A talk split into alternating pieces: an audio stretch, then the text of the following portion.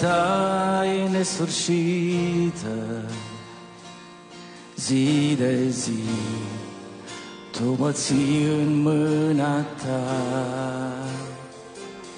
Din zorii dimineții Și până când ador Vreau să cânt bunătatea ta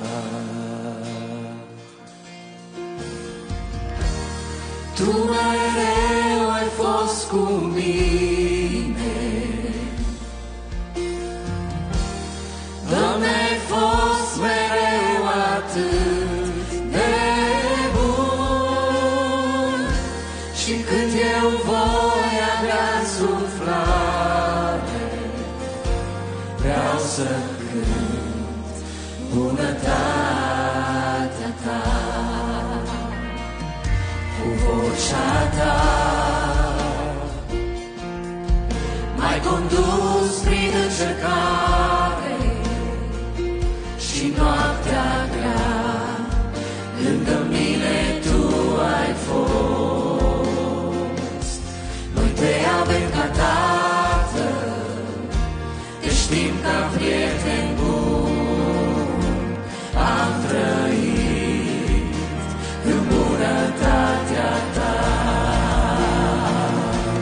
mereu, Tu mereu ai fost cu mine și ai fost atât de bun, Doamne. Doamne, ai fost mereu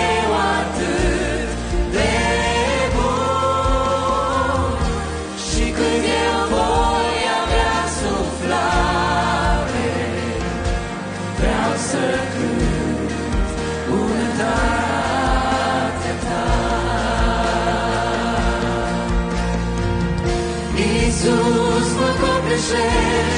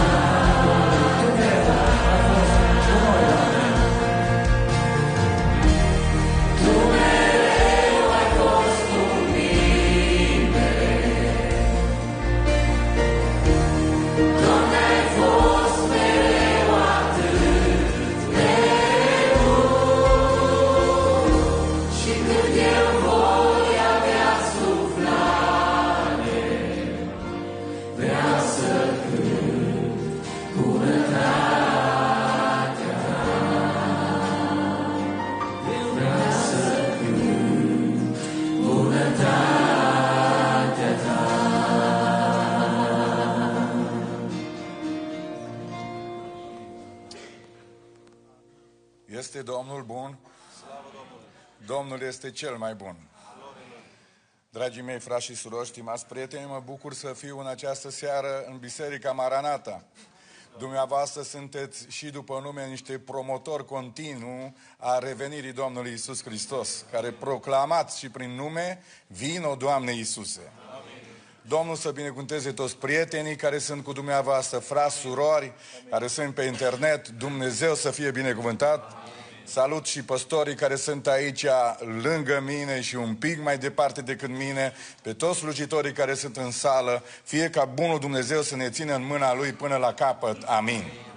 Aș vrea să deschidem Sfânta Carte Biblia încă o dată în seara aceasta, de data asta la Evanghelia după Luca, capitolul 15, de unde vom citi primele șapte versete, pagina 1009.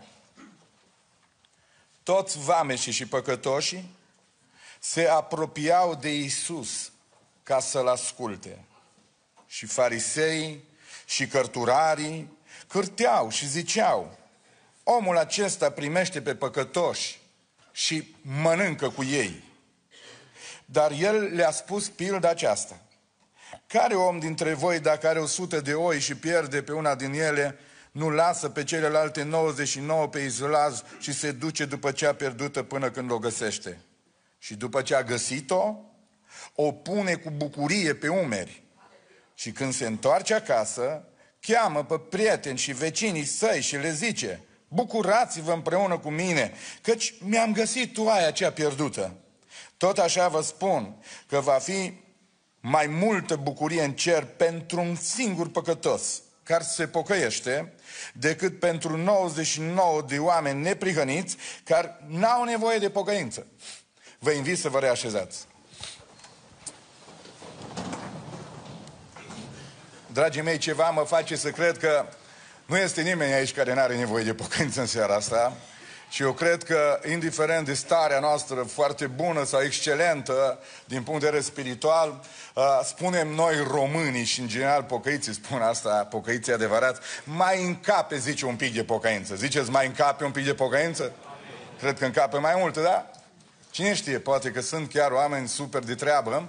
Uh, dragii mei, stăm în fața acestui text Timpul zboară și vreau să intru în, uh, în cuvântul lui Dumnezeu și putem să uh, reașezăm în mintea noastră textul citit și dintr-o dată vedem că sunt două grupuri de oameni.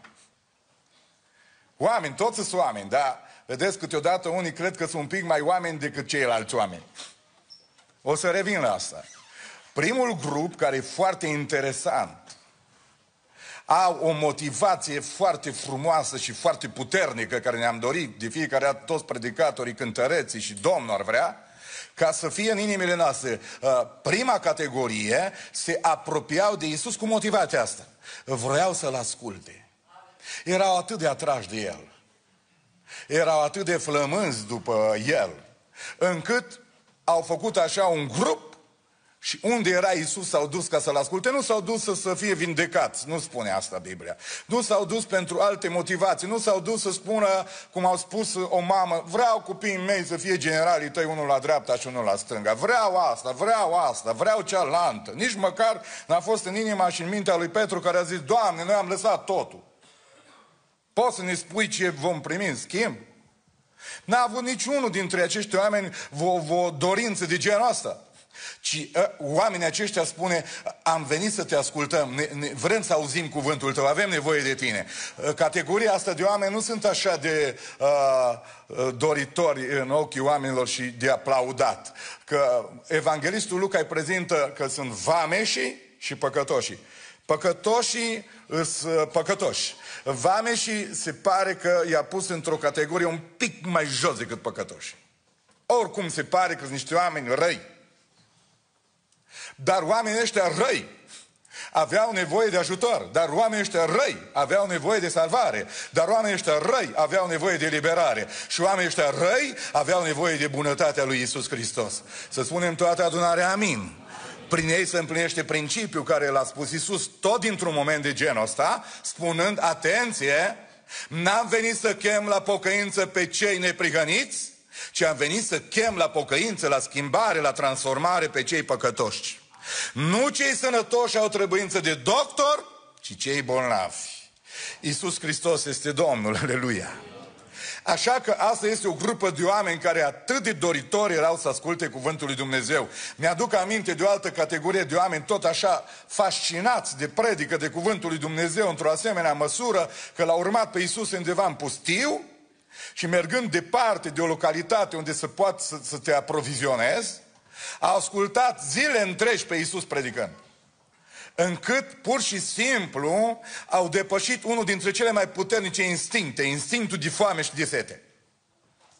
Și au uitat de asta. Nu le-au mai trăit nici apă, nici mâncare, nimic. Vrem să-L auzim pe Iisus, vrem să-L auzim pe Iisus, vrem să-L auzim pe Iisus. Eu o să fiu atent acolo la ceas, că după ora 8 ar putea să fie niște mișcări. Vrem să-L auzim pe Iisus. Vrem să-L auzim pe Iisus. A uitat de foame, de sete, de planul din seara aia, de planul din cola. Păi nu putem să stăm peste 8 când ne-am programat la restaurant, ne-am pregătit să luăm cina, trebuie să ajungem acolo, trebuie să mă cul de vreme, că dacă nu dorm de la 10 la 12, dorm degeaba, am o grămadă de proiecte, nu pot, trebuie să mă duc și din dată începe foiala. Oamenii erau topiți după Iisus, sigur că Iisus Hristos este prezent aici în adunare. Nu putem predica niciunul să ne apropiem de ce a fost Isus Hristos, dar credem prin credință că Isus este aici, că Duhul Sfânt este aici, cuvântul este aici. Și Isus uita la ei și zice, când mă uit la ei, dacă nu facem ceva să mănânce, sunt atât de dezidratați, sunt atât de flămăzi, că dacă încep să se ducă pe drum, o să se întâmple ceva cu ei. Zice, o să leșine pe drum. Așa că trebuie să le dăm de mâncare și s-a produs una din înmulțirile pâinilor. Uh, pentru că ei au uitat de ei și s-au îndrăgostit iremediabil de cuvântul lui Dumnezeu. Uh, nu mai știu în vremea asta foarte multe, nu vreau să zic, nu vreau să fiu un predicator uh, uh cu idei uh, negative și pesimiste, dar vreau să spun că nu mai, nu mai prea văd așa o mare foame. După Dumnezeu am ascultat mii de predici și cred că se poate spune că am ajuns la saturație. Uh, Domnul să lase peste Biserica Maranata în zilele acestea o foame și, și, și să fim însetați și flămânzi, pentru că toți care sunt flămânzi după Dumnezeu, Dumnezeu promite ceva. Vor fi săturați. Așa că asta este categoria, asta este problema, vor să-l asculte, vor să-l audă, vor să fie ajutați, vor, uh, vor, vor, vor, vor. Lângă ei, o altă categorie, nu știu cum se numesc, o categorie selectă, pot să zic asta dintr-o mentalitate a noastră umană, pentru că erau cărturari, nu erau adunați de pe stradă. Nu era Bartimeu, uh, cerșetorul și orbu. Nu era celălalt, nu era celălalt, nu erau vame și că ei sunt partea aia altă. Nu-ți păcătoși, nu e ăla, nu e ăla. Nu, nu, ăștia sunt oameni adunați așa într-o, în, în ceva mai select, cărturari, oameni care citeau, oameni care uh, uh, făceau niște lucruri grăzave așa din punct de vedere intelectual și uman și lângă ei farisei, interesați de religie, interesați de Dumnezeu, interesați de lege, interesați de uh, toate felurile de uh, lucruri mărunte care erau legate de lege. Ăștia s-au unit și aveau o problemă. Cel puțin una. Știți ce probleme aveau? Odată aveau probleme cu grupul de care am vorbit mai devreme, mă voi întoarce la el, și aveau probleme și cu Hristosul care le vorbea la grupul ăsta. Și în dreptul lui Hristos aveau problema asta. De ce îi primește? Ca să fiu mai explicit, de ce îi acceptă? Cum să accepti o asemenea persoană? Spune un fariseu, spune un cărturar, mi-aduc aminte de un alt fariseu, poate era și el în grup, Simon, care l-a invitat pe Iisus la masă și care s-a schimbat radical părerea despre Hristos, despre Dumnezeu, despre Harul Lui. Mulți își schimbă părerea imediat. Nu mai vreau să mă duc la adunarea aia. De ce nu mai vreau să te duci? Tu nu știi cine a mers acolo? Chiar cine a mers? Zice, mi-am schimbat părerea instantaneu. Pentru că o lăsat pe femeia aceasta să se apropie de el și mai mult o lăsat-o să se atingă de el. Și asta este o mare păcătoasă. Așa că mă gândeam că e proroc. Nu mai spun că e Fiul lui Dumnezeu, nu mai spun ce m-am gândit că s-ar putea să fie, pentru care motivație am și vrut să iau masa cu el. Dar măcar dacă se încadra la proroci. În, în Israel prorocii aveau valoare, dar, dar totuși el a gândit un pic mai departe și a zis, ă, după informațiile că le-am avut, mă așteptam la altceva, dar totuși, hai să zic că ești proroc. Dacă era proroc, proroc, dacă era proroc, știa că femeia asta e păcătoasă și dacă e păcătoasă, ce trebuie să facă prorocul? Să o arunce afară.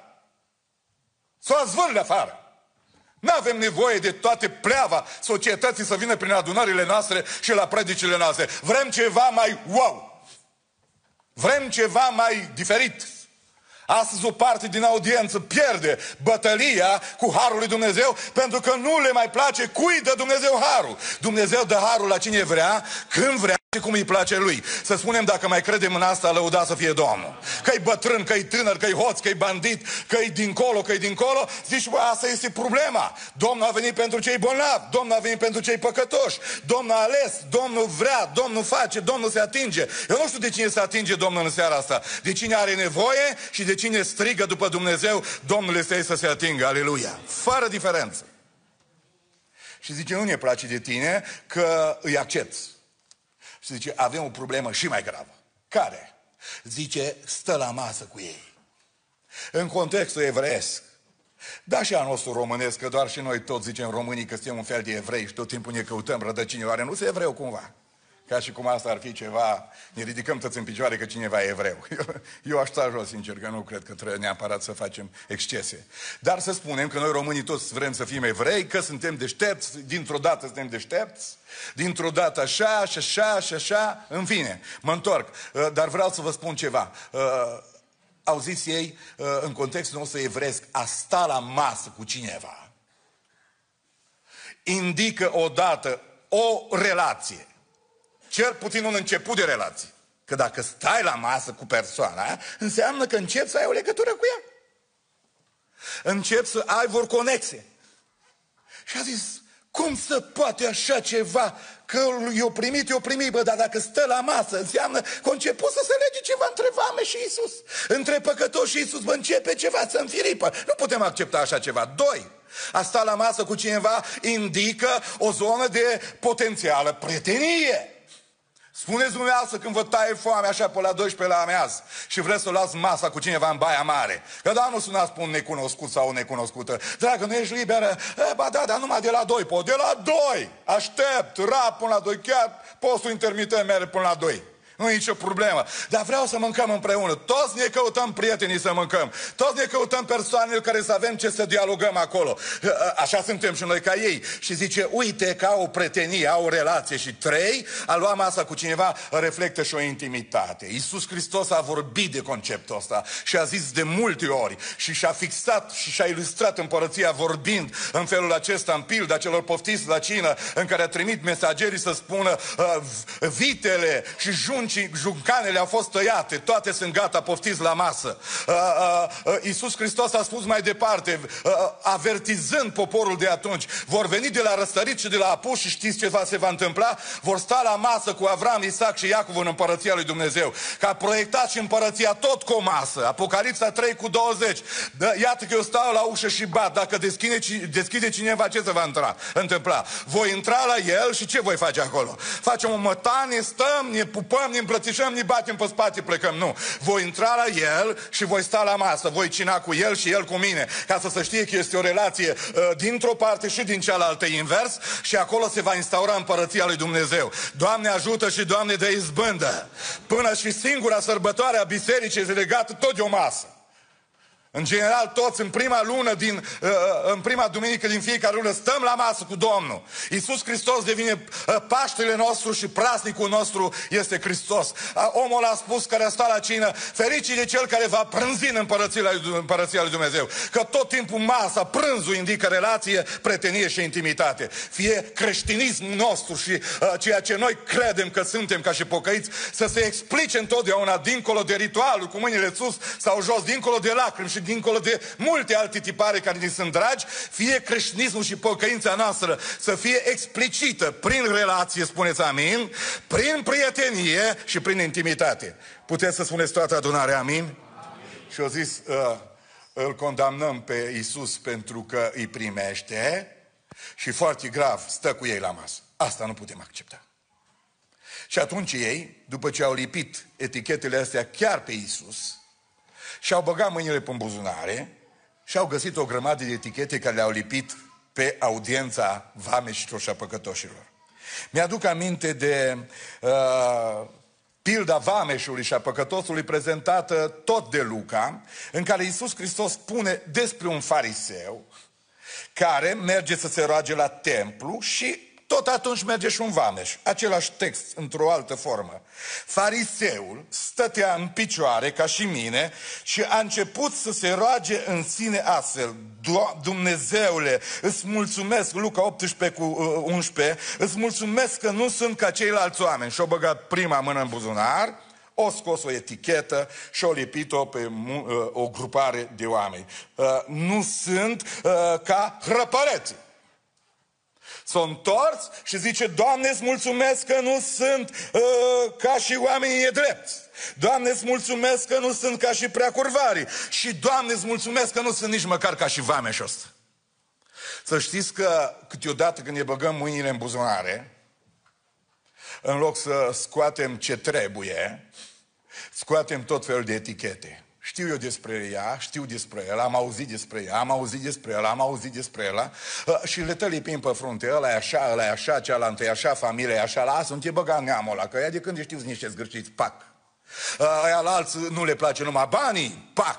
La aia la alții le place moda, pac. Aia la alții săraci lipiți pământul. Nici asta nu-i bine, știți, nu? Nici cum nu-i bine. Lipești și la ea o etichetă. Ceilalți sunt prea înfatuați, ceilalți sunt prea aroganți. Pastorul ăla e prea așa, ăla e așa, ăla e așa, cântărețea ea nu mi-a plăcut cum arată și odată toate buzunarele ne sunt pline de etichete. Dumneavoastră credeți că noi mai avem nevoie de pocăință în cazul ăsta? Nu. Dar avem nevoie de o schimbare eh, care singurul care ne poate da este Isus Hristos în seara asta. Că trebuie să dărim idolatria asta în care noi suntem cei mai grozavi, clubul select, eh, oameni importanți, oameni care am citit, oameni care suntem pocăiți de o viață, oameni care le știm pe toate, oameni care n-am călcat strâm niciodată, oameni care avem cei mai buni copii, care avem cea mai bună biserică, care avem cei mai buni cântăreți, cele mai bune coruri, cei mai disciplinați, cei mai aranjați. Ce nevoie mai avem noi de pocăință? Și eu vă spun spun că avem nevoie urgentă de pocăință, tocmai că gândim așa și zeul ăsta numit eu personal știu, trebuie dărâmat în numele lui Isus în seara asta. E bine că am zis amin. Mă întorc și vreau să vă spun că după toată imaginea asta, Iisus Hristos spune pilda care ați auzit-o în seara asta. Și proiectează aici o oaie care s-a rătăcit.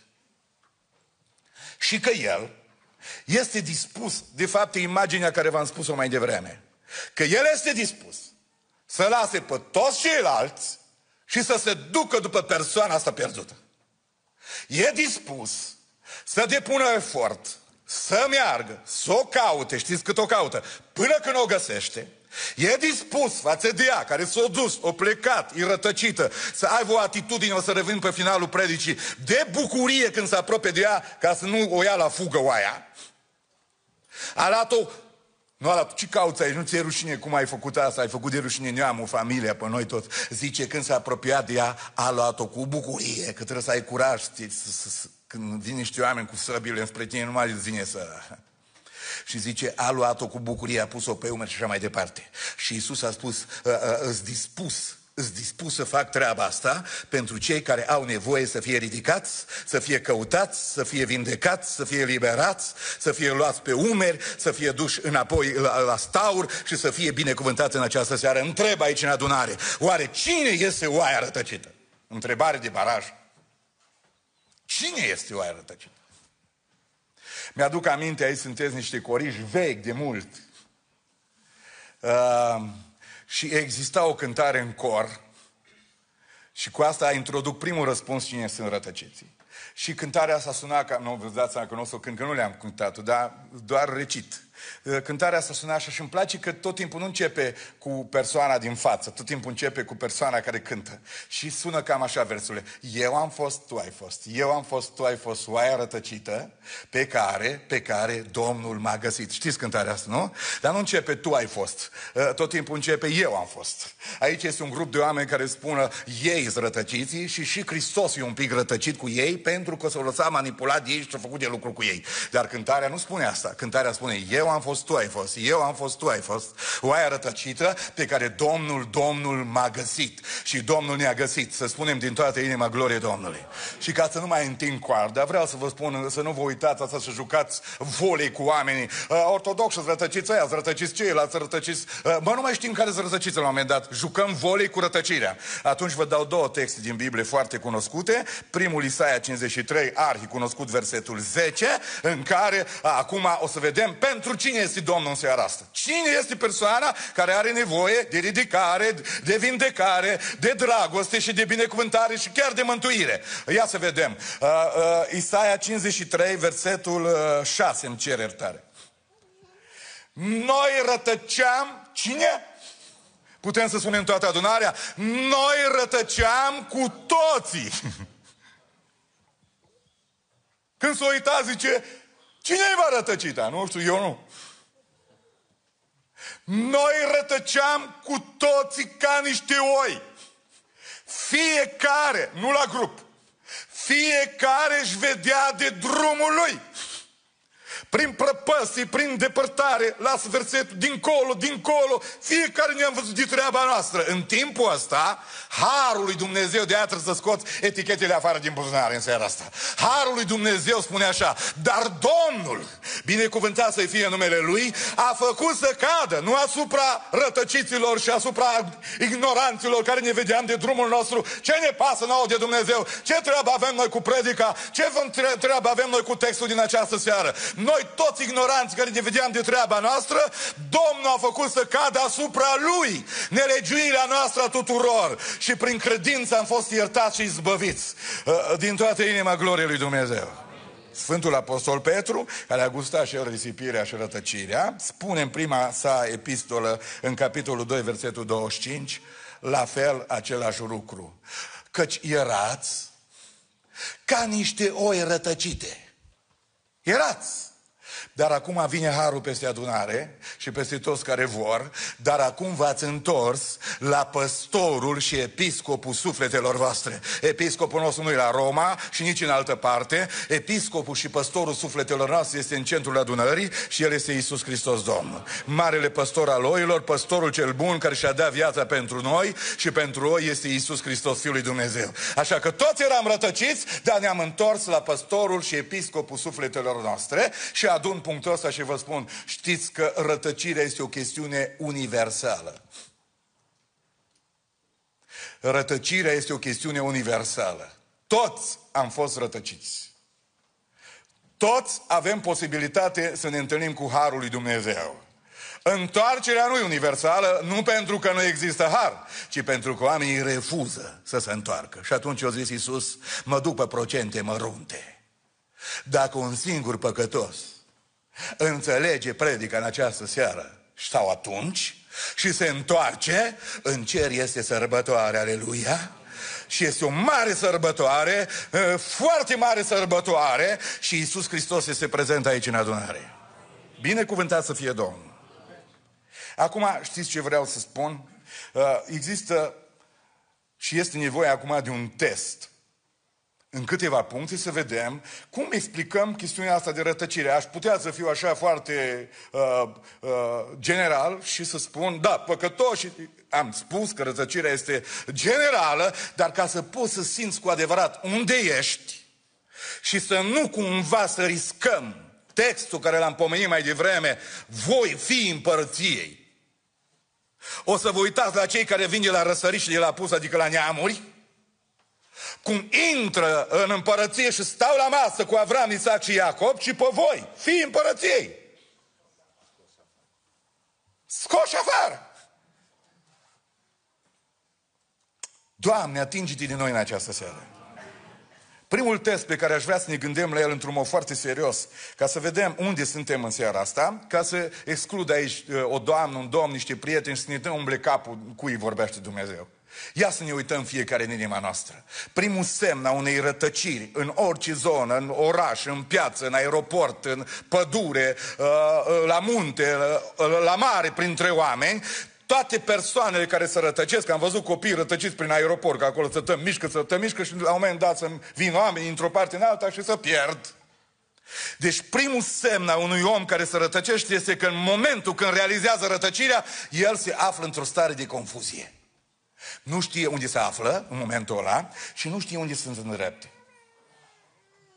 Așa că unul din testele, nu că suntem sau nu religioși, nu că ne-am botezat sau nu, nu că am avut o sută de experiență sau două, Problema este dacă noi suntem în claritate în seara asta, la ora asta, sau este un pic sau mai multă ceață și confuzie în viețile noastre. Știm exact unde ne aflăm în seara asta și știm exact înspre ce ne îndreptăm după seara asta? Mai zic câteodată și frații chiar, dar nu numai, că e un pic de aroganță la voi, la evanghelici, pentru că insistați prea mult pe siguranța mântuirii. Adică, bă, de unde știți voi și cum știți voi și cum și așa mai departe, că mântuirea, că asta, bă, e un pic cam mult. Și noi spunem, din Biblie. Domnul nu vrea niciun copil al lui să fie în confuzie. Domnul vrea în orice sens și în orice direcție a vieții, în orice temă a vieții ă, să fie clari. Corect? Așa că cel care vrea să clarifice este Isus Hristos, Fiul lui Dumnezeu. Ori nu contează unde, prima dată am simțit confuzia, oare unde mă aflu? Bă, clădirea asta seamnă ă, să caut în telefon, să sun, ă, unde să merg? Cei care se ocupă de găsirea celor rătăciți spun că o șansă foarte mare să fii găsit întotdeauna este când ai sesizat momentul confuziei și ă, că nu mai știu unde te afli, că nu mai știu unde te afli, mai ales te oprești, să te oprești. Dacă te oprești, dacă te oprești, să fii găsit rapid, să fii găsit rapid, dar omul când se află în confuzie, se află în confuzie și când nu știu unde și când nu știu dreapta, cine alță mic, că dreapta, cine alță mic. Și mi se pare că se vadă asta. Mi se pare că am mai trecut aici. Mi se pare că am mai văzut asta aici. Dar toate ziceriile asta. Toate și în general toți oamenii care sunt în general cu mai departe, mai departe, adâncesc rătăcirea mai, adâncesc rătăcirea mai se duc. Că nu știu în direcție sau nu știu în ce direcție devine mai puternic. Confuzia devine mai un text foarte frumos. Îl iubesc și eu. Știu că iubesc. De câte ori avem o problemă, mergem la ea, o problemă, mergem o mare încurajare, mai ales că pierdem încurajare, mare asta și este asta și Ioan, capitolul 14, Ioan, începând cu versetul, începând cu versetul, acest text, am să ascultăm acest text, am din memorie, dar am ajută uite și din memorie, am ajută uite și acolo, să nu vi se tulbure să nu vi se tulbure Aveți credință în Dumnezeu, spuneați credință, aveți credință în Hristos, aveți credință în casa tatălui meu, în casa multe locașuri, perspectivă. Dacă n-ați fi așa, dacă n-ar fi așa, eu m-aș duc să vă pregătesc, eu mă duc la adunare, aleluia, la adunare, aleluia. Ajunge și după ce mă voi duce și vă voi pregăti un loc și vă voi ce voi mă loc, mă voi încerca și vă voi la pe mine, ca voi unde sunt eu, să fiți ca voi acum spune mai tare, aleluia, mai tare, aleluia. Și după toată promisiunea asta, că toată promisiunea asta, că Domnul nostru de mic copil știu cum lor de iau, copil știu cum străzi de iau, străzi de iau, nu intră asta. Deci cum umblam noi discurs, că n-avem, cum umblam noi discurs, cum umblam noi cu putea de aur, cum umblam noi cu sunt de aur, străzi de aur, noi care ne-am fericit, noi că n-aveam nimic, nu era și o nu era un grob,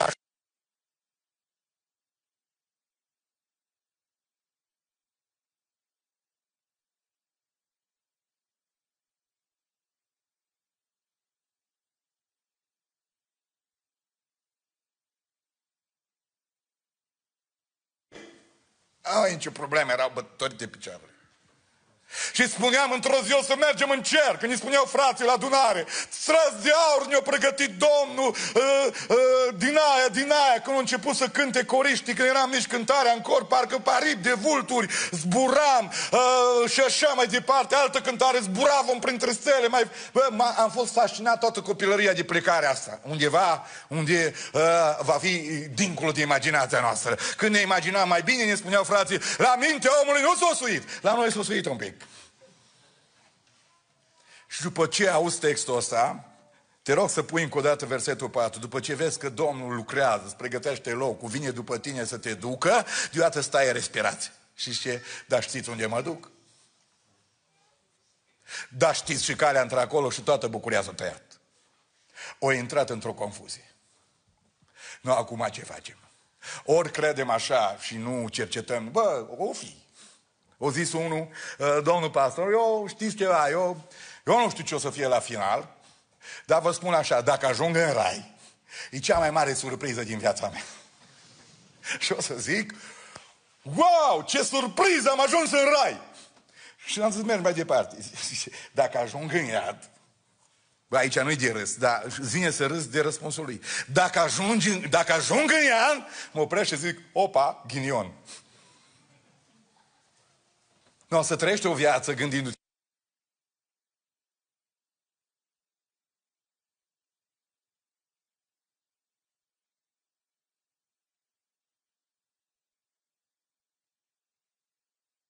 și să spunem din toată inima glorie Domnului și bă, nu ajungi, dar ghinionul e 100%.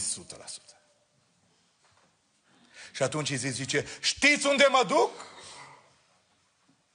Știți care într-acolo? Deci e bun, bine să ai câte un îndoielnic pe lângă tine câteodată, nu întotdeauna. Câteodată e bun, mă, că ăsta, ăsta vorbește din îndoială. Ăștia care uh, au îndoiel, dar nu vorbesc niciodată. Ăștia sunt așa că mai bine, dă mai bine dacă taci. Și eu de curând, dar cine m-a pus să vorbesc? Alții au zis, foarte bine că ai arătat că ești bărbat. Dar după aia numai tu știi cât suferi. Dar Toma, pot să proiectez asta, Doamne i-a zis Toma. Și vedeți, urmează o expresie la plural. Zice că mai sunt aici cu mine care abar n unde Și închipuiți-vă, știți cine sunt personajele astea care sunt în curcătură? Spuneți dumneavoastră cine sunt. De pe stradă?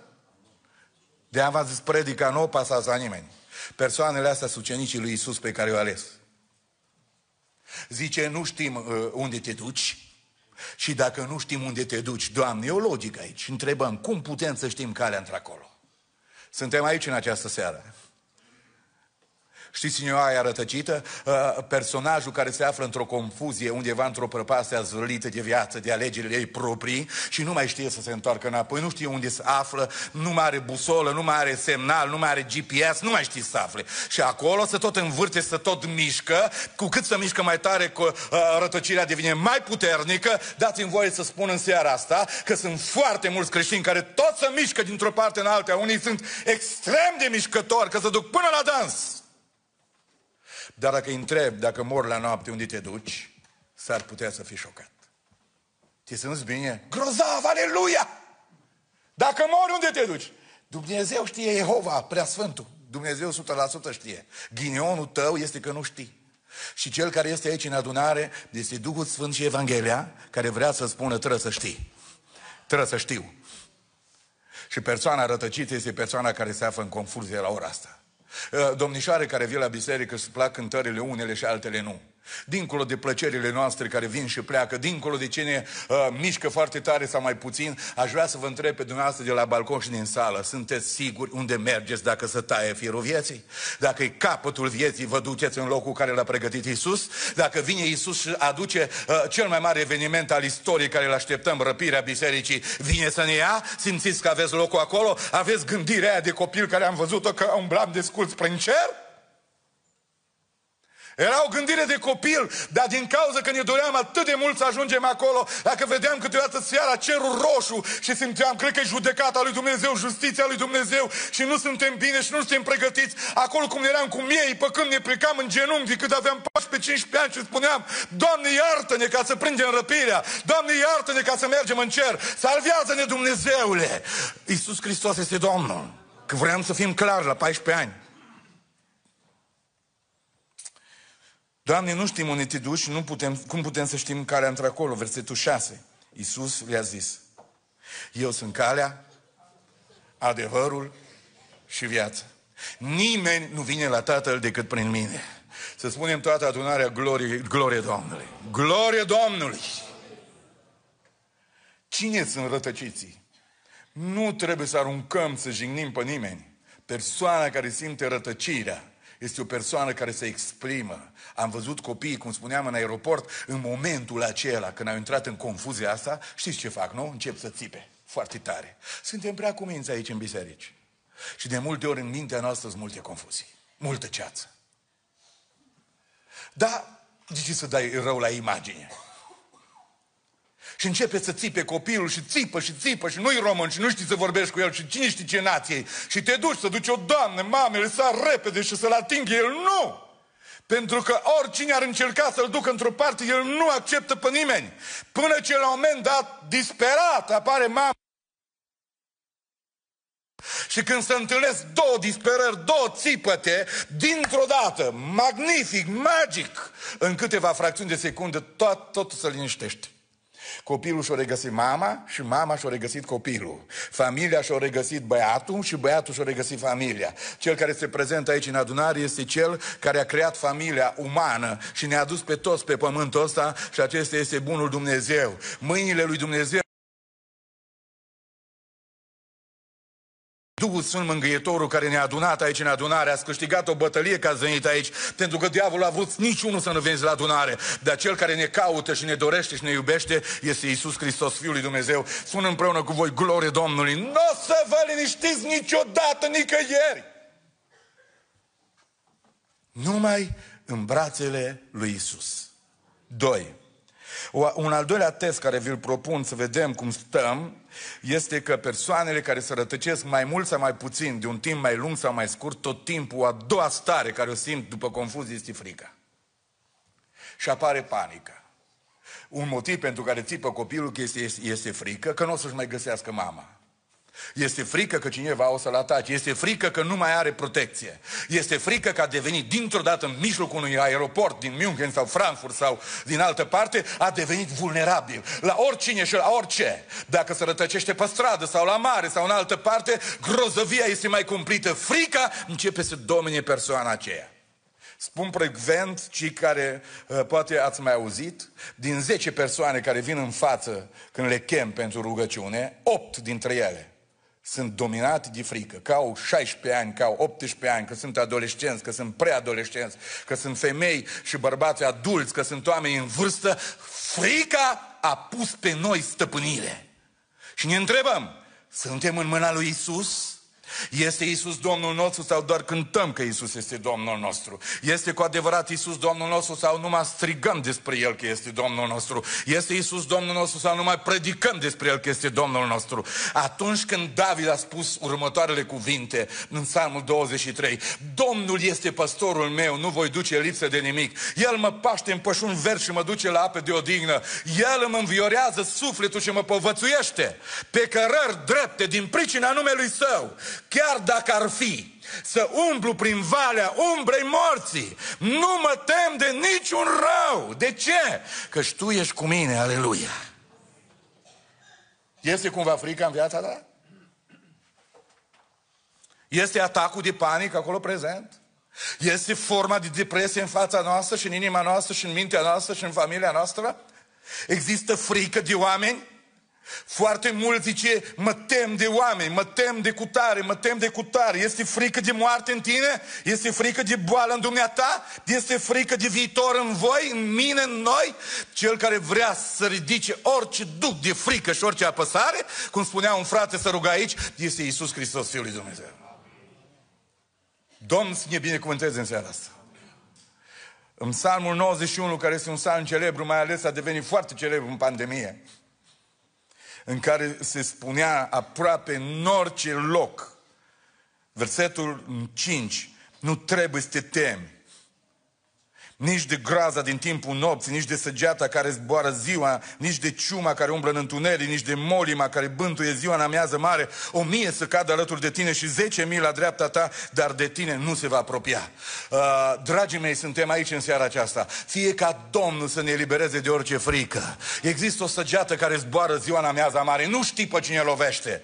Uh, spunem noi românii, nu știi pe ce ești din casă, nu știi ce se întâmplă. Zboară o săgeată, nuită pericol de accidente, de oameni drogați, bogați, de oameni care se pot atinge de copiii voștri, de nepoții voștri, de fetele voastre, de băieții voștri. Sunt violatori, sunt oameni care nu au niciun Dumnezeu pe lumea asta. Dar vă spun ceva, cine ne poate apăra de trauma de a te gândi toată ziua dacă se întâmplă, dacă se întâmplă, dacă se întâmplă? Cel care ne apără în această vale a umbrei morții este Isus Hristos, Fiul lui Dumnezeu. Cel care protejează copiii când nu-i mai poți proteja. Cel care poate să ne apere când nimeni nu mai poate apăra. Este Hristos Domnul. Cel care e cu ei la facultate, acolo prin cămine, unde nu mai există reguli, cel care îi poate păzi când sunt cu telefonul în cameră, fie la un click de imoralitate, de pornografie și de toate nebuniile. Cine îi poate apăra?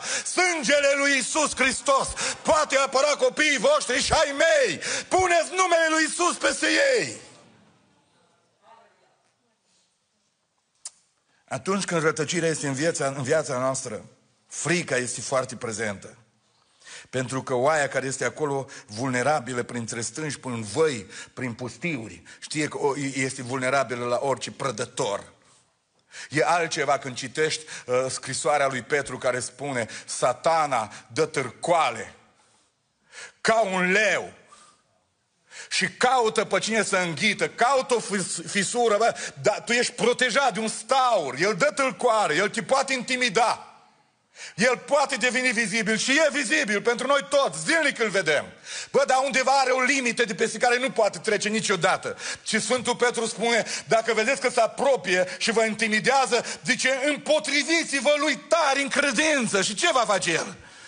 Vă dați seama că frica de peste tine merge peste el. Pentru că el este cel care uh, provoacă frica. Și când voi vă împotriviți tari în credință, frica pleacă de la voi. Și vine peste el și zice el va fugi de voi. Pentru că cel care dă biruință este Domnul. Dar uh, pentru asta trebuie să fim în mâna lui. Dar dacă suntem undeva într-o stare de semi-rătăcire sau rătăcire, frica va fi în viața ta. Ă, sunt domnișoare care au intrat în depresie și am, am vorbit ca pastor cu ele. Ce ți frică? Zice, am avut un eșec și cred că viața mea s-a închis acolo. Nu s-a închis acolo. Abia începe. Am avut o problemă și cred că nu mai are rost să mă mai gândesc la viitor. Ba da, să te gândești. Ă, cineva m-a umilit, ă, cineva m-a abuzat verbal sau poate că și într-un alt mod, ferească Dumnezeu. Dar multe se întâmplă pe până.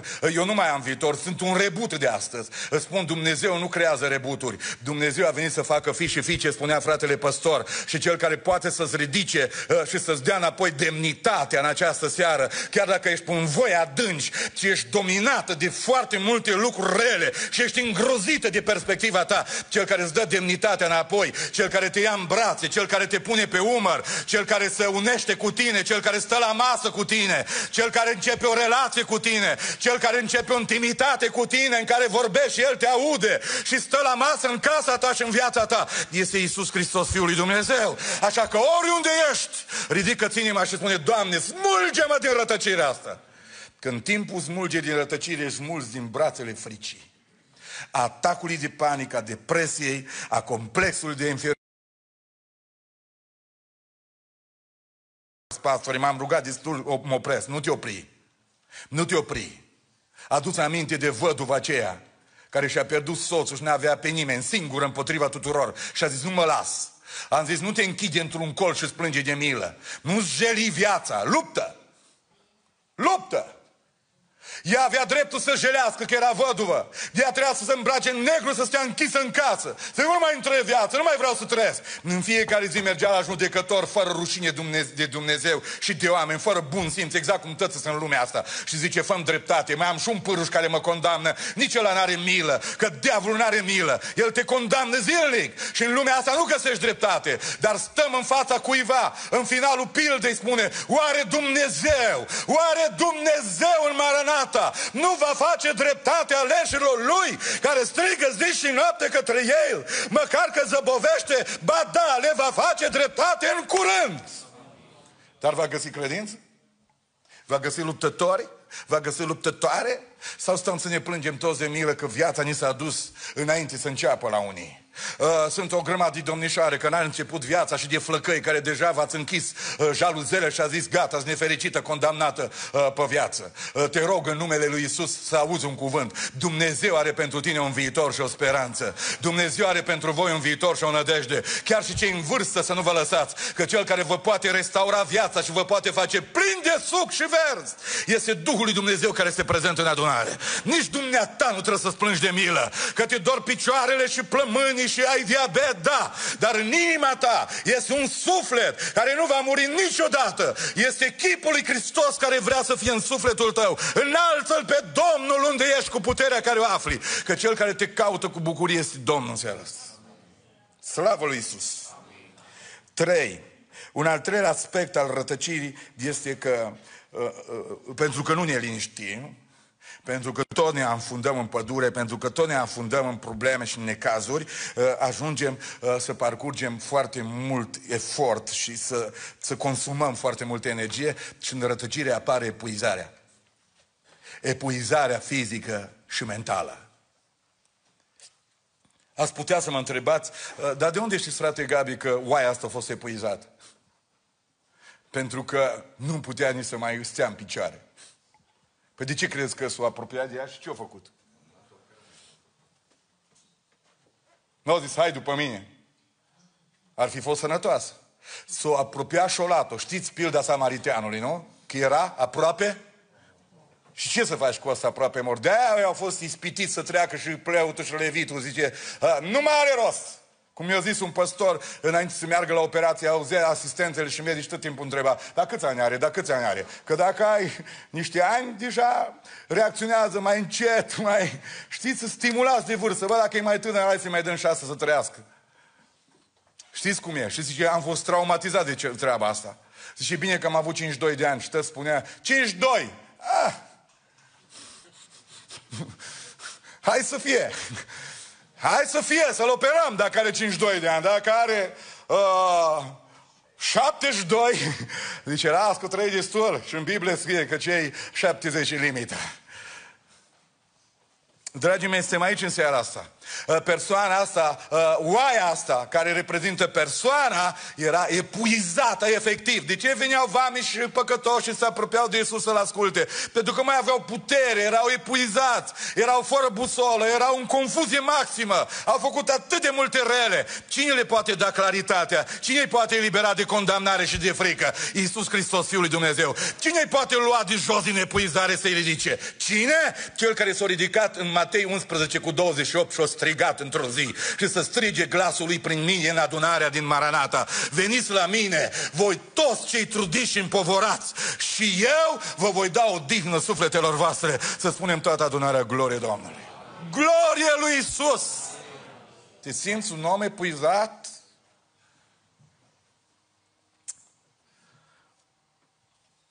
Un tânăr în Suedia uh, e pe coloar printre alți oameni mulți care ies în față, am niște ochi foarte puternici pentru cei tineri. Câteodată sunt uimit și vreau să știu de ce atât de vreme vine în față. Și cred că nu depășise 19 ani, avea un tatuaj pe partea stângă la gât.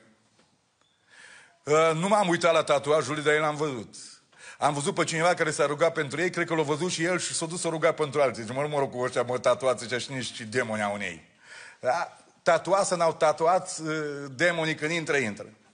Dar m-am dus și l-am întrebat, pentru ce ai venit în față? Și zice el, domnul pastor. Și a început să plângă dintr-o dată, zice, îți praf. Eu m-am adunat puterile și am trecut peste starea lui emotivă și am zis, dar de ce ești praf tu la anii ăștia? Dar ce ai făcut?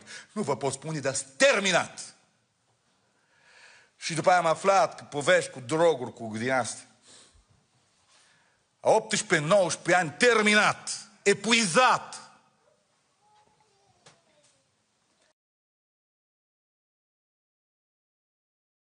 Căram în care cu fân, baloți, băgam furca, eram frigiți toți, toți eram slabe atunci, nu era nimeni gras atunci.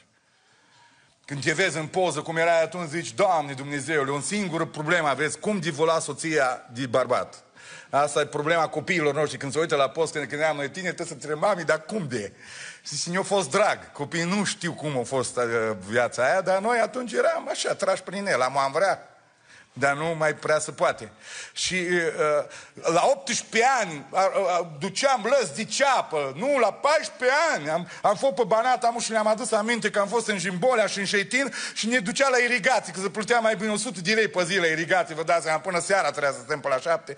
Și luam conductii de alea, bă, și le legam și le-am explicat acolo pe Banat, cum reglam aspersoarele, bă, cu, cu, cu arcul ăla acolo să bată, când se blocau, când făceau lumânare, să uitau ăștia, frate, Gabi, dar tu pe ce planetă vii? Și am zis, 15 ani aveam când făceam asta. Când mă uit la copilul meu care are 14 ani, să repare el un aspersor acum, zice că rămâne de ce e asta? Dar ei nu știu numai pe telefoane, tăți, tăți, dar știu, e drept că dacă noi ne băgăm unisie acum și noi suntem terminați că ei cu aspersorul. Deci e aceeași poveste, numai inversată altfel. Că zice, Maria, Sara, dăm telefonul, fă mai mami, m-a săturat. Dar ea știe. Și, dar la 18 ani să fii terminat în halul ăsta. Și asta e lumea în care ei trăiesc. Și am zis, știi cine te poate ridica din praful ăsta? Iisus Hristos, Fiul lui Dumnezeu.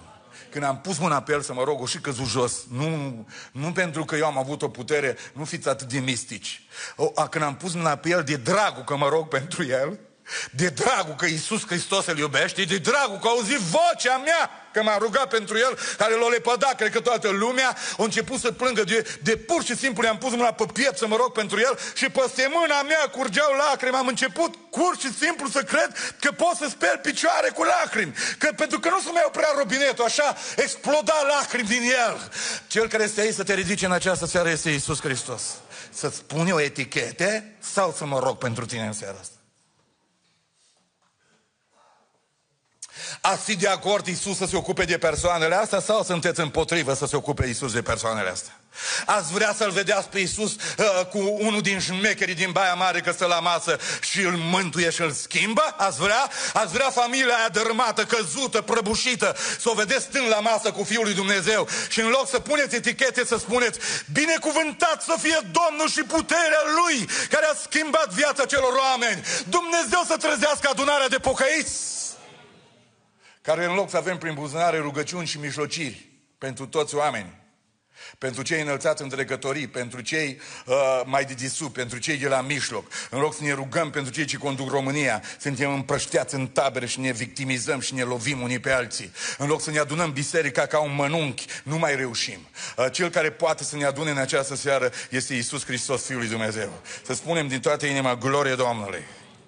Și vreau să vă spun că persoana asta nu numai că este epuizată, oaia asta este și rănită și uh, nu s-a rănit. Zice, unde s-a rănit?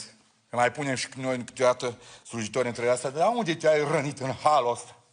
Pentru că persoane rătăcite nu umblă pe autoband. Nu ne rătăcim unde e fain. Când ne rătăcim, tocmai asta este chestiunea, când ne rătăcim, cine știe pe unde în zone extrem de periculoase, în care am adunat foarte multe răni. Încât păstorul o trebuie să o ia pe umeri pentru că toate picioarele l-au zdrobite, cred că e puizată, nu mai putea. Și cu atitudinea asta de bucurie, o luat-o și-o pus-o pe umeri. Și de aici s-au născut o grămadă de imagini și de picturi cu un cioban care duce o oaie pe umeri. În Isaia 46, nu știu ce verset acolo, 4 sau cât, Domnul spune despre evrei și de la obârșia voastră. Pentru că ne naștem răniți, ne naștem cu natura păcătoasă, avem nevoie de la început de mâna lui Dumnezeu și de protecția lui Dumnezeu. David a zis, în păcat mă să-mi zli mama mea. Și zice, de la, de la obârșia voastră v-am purtat până la căruntețele voastre, oamenii bătrâni. V-am purtat, spuneți, și vreau să vă mai port până la capăt să vă sprijin și vreau să vă mântuiesc. Iisus Hristos este Domnul. Iisus Hristos este în adunare. Are cineva nevoie de versetul ăsta? Înseamnă că vă duceți înspre zona celor care s-au, ascultat, s-au apropiat de Iisus. Să-L asculte. Înseamnă că vă duceți spre zona în care simțiți păcatul și consecințele lui Simțiți confuzia, simțiți uh, rănile, simțiți frica, simțiți epuizarea și ați avea nevoie de o mână. Noi suntem oameni. O mână care să vă poate ridica. Mâna cea bună este a celui care a întins mâinile pe cruce și și le-a întins și în palmele lui sunt cicatricile și el și-a întins mâinile ca să ne poată cuprinde pe tot și s-a auzit un glas, Tată, iartă-i. Cel care te poate ierta este Iisus Hristos, Fiul lui Dumnezeu. Și o să închei cu rugăciune. Dar înainte să spun treaba asta, Vă spun că rătăcirea mea are legătură cu o chestiune care se numește timp. Salvamontiștii, cei care se salvează oameni de sub drum, de dărâmăturile cu tremurilor, sunt experți, calculează temperatura de la munte unde s-au rătăcit persoanele și după aceea fac un calcul aproape exact cât timp de supraviețuire mai are persoana. Și zic, dacă nu ajungem în patru ore, dacă nu ajungem în zilele astea, șansele de supraviețuire sunt aproape nule. Timpul joacă un rol fantastic între salvator și cel care mai se chinuie să supraviețuiască. Timpul este un dar fantastic. Și nu-i moftul nostru a pastorului, stimați prieteni și frați și surori și oameni buni și tineri, băieți, fete. Nu vrem să șantajăm prin punctul ăsta final de predică. Niciodată n-am făcut asta. Nu vreau să vă ameninț că nu mai aveți încă o zi sau două să vă dea Dumnezeu 50 de ani, 100. Dar vreau să vă spun că nu putem trăda cartea asta în care Dumnezeu spune că El în aritmetica Lui ne-a dat o singură zi. Astăzi. Și a zis Hristos ziua de mâine. Nu este fost. Așa că șansa să fim salvați este seara asta. Șansa să fim salvați sunt momentele astea. Interesant că momentele astea pot să fie momentele care să schimbe niște destinații eterne. Ca dintr-o prăpastie fără nicio șansă, uh, dintr-o oaie aruncată acolo vulnerabil la lupi, la animale sălbatice, la frig, la îngheț, la orice fel de atac. Ea iese din prăpastie pentru că alte picioare o duc. Alte mâini o iau. Nu mai are nici o șansă să guste rătăcirea. Știți de ce? Pentru că ea nu mai depinde de ea și de picioarele ei. Pentru că ea este dusă de alte picioare, de altă persoană. Cel care hotărăște direcția vieții ei nu mai e ea să facă fiecare ce vrea. Cel care hotărăște direcția lui ei este salvatorul. Picioarele lui devin picioarele ei. Brațele lui devin brațele ei. Direcția lui devine direcția ei. Și cel care ne duce duce în direcția precisă este Isus Hristos.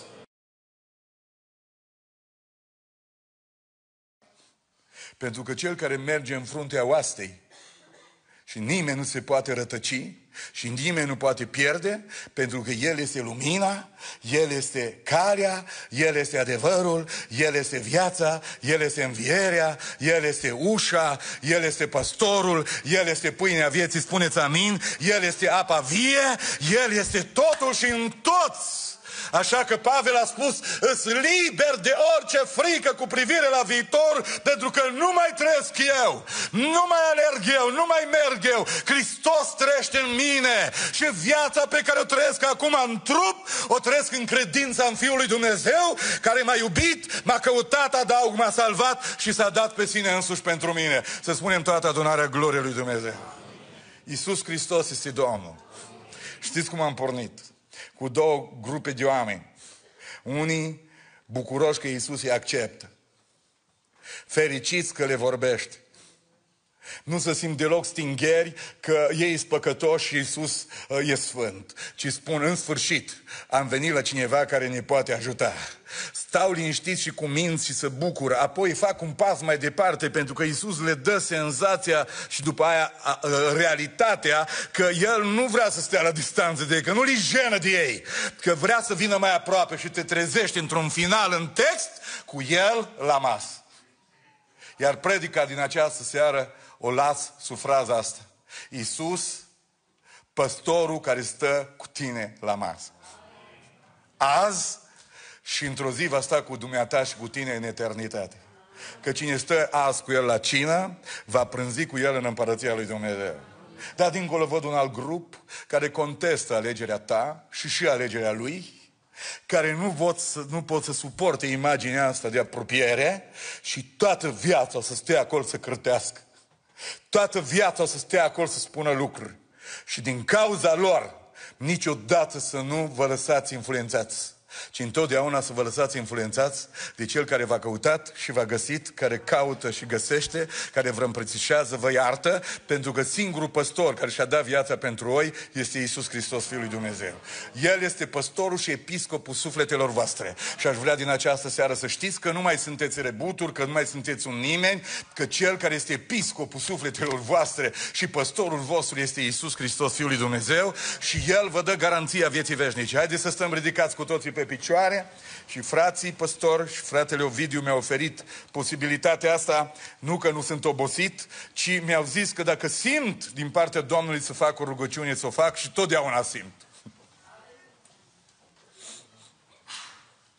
Haideți să stăm cu capetele plecate.